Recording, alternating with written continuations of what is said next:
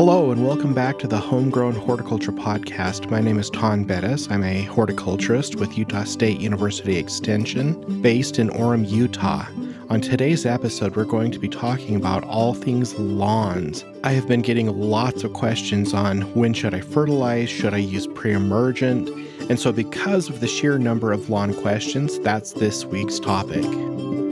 The Homegrown Horticulture Podcast offers detailed gardening information for the Intermountain West, an area of the United States oftentimes neglected or forgotten about by national horticulture companies, and we are so unique in our climate and our soils that recommendations often made by national gardening companies just aren't valid here.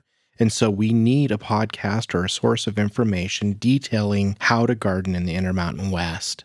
And so our first question comes from a gentleman named Chad. He asks, Why do some lawns green up before others? And so the reason some lawns green up before others is because of when they were fertilized.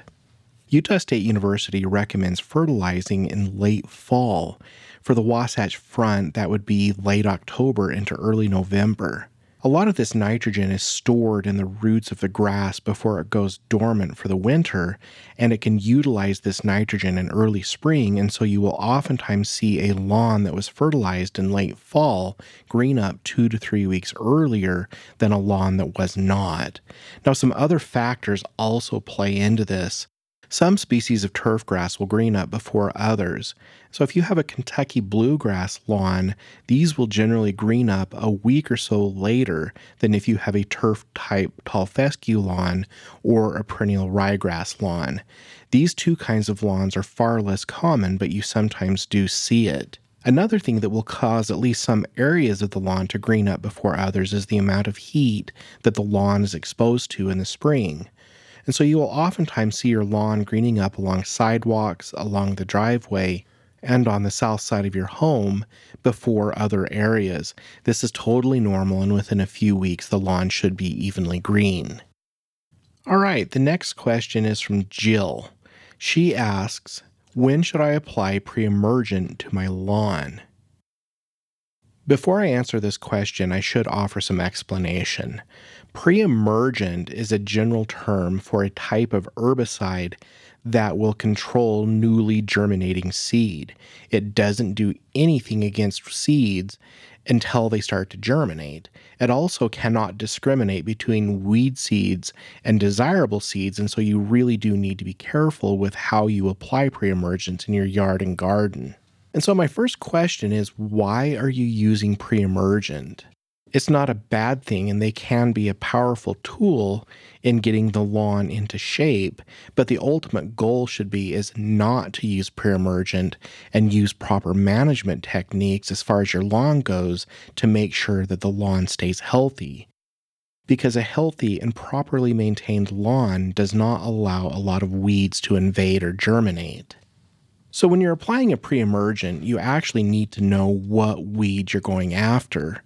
On the Wasatch Front, the major three weeds that folks use pre emergents for include spurge, black medic, and crabgrass. This is important to know and to know how to differentiate between these weeds because a pre emergent that you would use for crabgrass may not be as effective as one that you would use for spurge. And so, if you hire a lawn care professional, the type of pre emergent they're generally applying goes after crabgrass and other annual weedy grasses quite well. But if you're having problems with spurge or black medic or other broadleaf weeds, then those particular pre emergents for the crabgrass may be less effective, and you would need to veer toward one meant for broadleaf weeds three types of pre emergent weed control that lawn professionals generally use include Pre-M, dimension, or barricade. These are all very effective against crabgrass and other annual weedy grasses. And they can offer effective control for a number of broadleaf weeds, but you would need to check the label or have your lawn care company look at the label to see if it actually controls the weed that you have in your lawn. Now, if you are applying on your own, all of these products are available from local garden centers, farm stores, and box stores.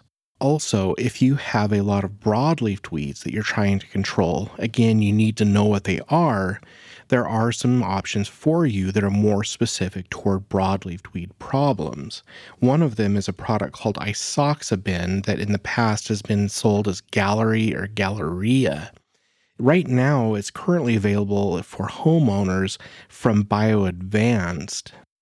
And the product is called BioAdvanced Broadleaf Weed Control for Lawns. I am not giving a specific endorsement of this, but it's the only homeowner product I know of that has isoxaben in it that's widely available. There is also an organic pre emergent that is made from corn gluten meal. Corn gluten meal is oftentimes also used as a fertilizer, so you get a double benefit. I've talked to people that really like it and I've talked to others that say that it's not really effective. I think it is in some situations, but if you're trying to stay organic, it may be worth a shot. The next question comes from Jack, and he asks, How do I control weeds in my lawn? I am assuming that he's talking about existing weeds. Now, I want to refer back to the other question on pre emergent and restate that keeping a healthy lawn is so important. Mowing at two and a half to three inches, and when you mow, don't cut more than a third of the total grass blade off. Fertilizing on an as need basis instead of a set calendar that you got from a store. Watering a couple of times a week so that water penetrates six inches to a foot into the soil is also imperative because that encourages stronger roots that are better able to crowd out weeds. Oftentimes, weedy plants are more common in certain parts of the yard than others, and you need to do some investigation as to why. Things like crabgrass and spurge oftentimes grow in compacted soil or soil that's a little bit drier than the rest of the lawn. And so, figuring out why a particular weed is growing in an area of your yard is actually going to be much more important than just spraying those weeds out with a chemical. Because when you know what the problem is, you can begin to remedy it, and this allows the lawn to recover and thicken up. As that lawn thickens up, it oftentimes will crowd the weed out or make it easier for you to control using other means. And so let's focus a little bit further. Let's say that you figured out why that weed is there and you've begun to remedy the problem. If you choose to use them, herbicides can be a useful tool. And so there are many herbicides out on the market. They're oftentimes referred to as weed and feeds or dandelion killers or broadleaf weed killers that will actually do a pretty good job at controlling most broadleaf weeds. Now, if you have weedy grasses in your lawn, that's a different problem there aren't really any sprays available to homeowners that will eliminate a weedy grass out of your lawn because those weedy grasses are so closely related that anything you pretty much spray will kill both. Now, we referred back to the pre emergent weed killers, and so it's important, if you can, to identify those weeds. Grasses can be difficult, but if you can find a seed head, you can oftentimes get online and identify weedy grasses according to their seed head or send pictures to your local extension office, and they're usually pretty good about knowing what it is. There are many, many weedy grasses, and knowing what they are and knowing their life cycle is important to actually controlling them. One of the most common is pasture type fescue. This is a broadleafed grass that grows in a circle and it'll expand about six inches to a foot every year. This is one that the only control for is to either smother it and leave it smothered for a couple of weeks to rob it of light or to spray it out. You want to kill it first before you dig it because if you leave roots in there, it'll just come back. But the reason I bring this particular grass up is that just killing the weedy grass out of your lawn is oftentimes all you can do because there's a lack of sprays that have the ability to pick weedy grasses out of your lawn. Our next question is from Mary, and she asks if she should aerate her lawn. This is actually a very common question that I get, and I should first explain what aerating is. When you drive around in the spring or sometimes the fall and you see the little plugs all over people's lawns that look like little dog poops, that's aerating. It's a machine that actually drives a hollow tube into the soil and pulls out a plug anywhere from an inch to two inches long. The reason people do this is to open up the soil. Now, I don't really like that term, and what it does is it actually allows more oxygen to be able to penetrate into the soil and water to penetrate the soil more easily, and this can be important to your lawn health. This does not mean that you need to aerate, though, because if you have sandy soil, it's rarely needed, and if your lawn is rarely used, it's probably not needed.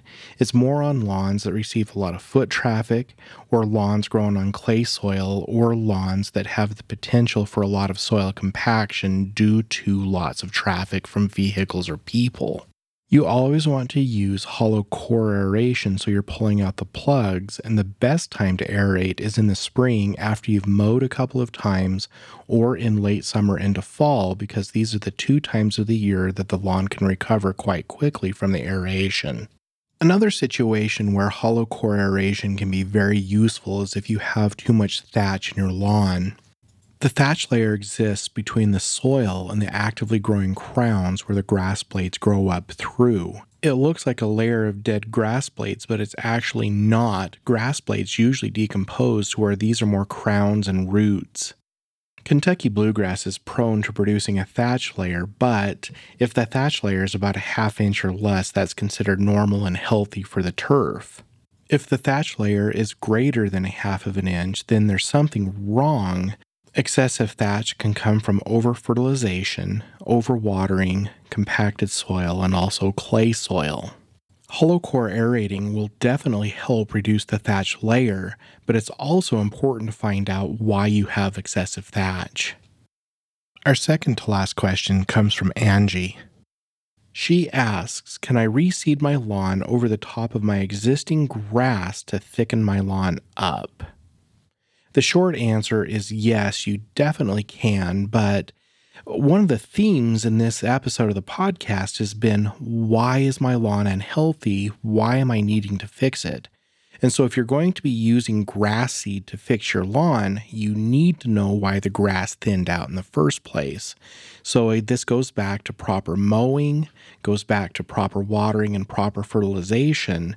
Another reason the lawn thins out is too much shade you may be able to temporarily thicken them up with Kentucky bluegrass, but that Kentucky bluegrass will again thin out. And so, in shady areas, many garden centers and farm stores actually carry what they would call shady grass mix or something similar, and you can try those, but you may need to turn to a particular kind of grass called red fescue. Red fescue is going to be the most shade tolerant grass that we grow in the Intermountain West. Otherwise, if you have figured out why your lawn thinned out and it wasn't due to shade, you are absolutely fine to reseed. Early spring is among the best times of the year to do that because of the cooler temperatures and rain that we regularly get. And if you do need to irrigate, you do so less often because of the cooler weather. Late summer is also an excellent time to reseed because weed seed is less likely to germinate then due to it needing a cold period during the winter to germinate. Also, as temperatures cool down, you need to irrigate less often, and there's still plenty of time for the seed to get established before winter. Aerating before you reseed can help increase germination rates by helping the seed come into better contact with the soil. Additionally, you may cover the area that you reseeded with a quarter of an inch of compost. This would help keep moisture in the soil and increase the number of seeds that germinate. And so, for our final question from Carl, and honestly many others, when should I start fertilizing my lawn? Utah State University recommends fertilizing your lawn according to how your lawn is used. Additionally, we always recommend composting your grass clippings back onto your lawn. Sometimes in the spring, you get too many clippings and you need to bag them. And when you have to bag your clipping, then the recommendation is to put them into your garden or flower beds and use them as a mulch to reduce the number of times you need to irrigate and also to help hold weeds down when you mulch your grass clippings back into your lawn, it actually reduces the number of times you need to fertilize to the point that you can skip one fertilization a year. And so, for a little used lawn, the, the pretty much the only time it sees traffic is when it's mowed. Fertilizing in April and September at recommended rates on whatever you buy is absolutely fine and will keep your lawn perfectly green. If you have a moderately used lawn, then fertilizing three times a year in mid April to early May, again in early September, and then your final fertilization would be in late October to early November. And so, for heavily used lawns, and this would include situations where you're having lots of garden parties or having kids play on your lawn quite often, I recommend up to four fertilizations a year. And in this situation, you can actually just purchase a four or a five step program from a local garden center or box store and follow it, and it will help your lawn stay healthy if it is very heavily used. Well, thank you so much for listening. I greatly appreciate it and I'll talk to you again next week.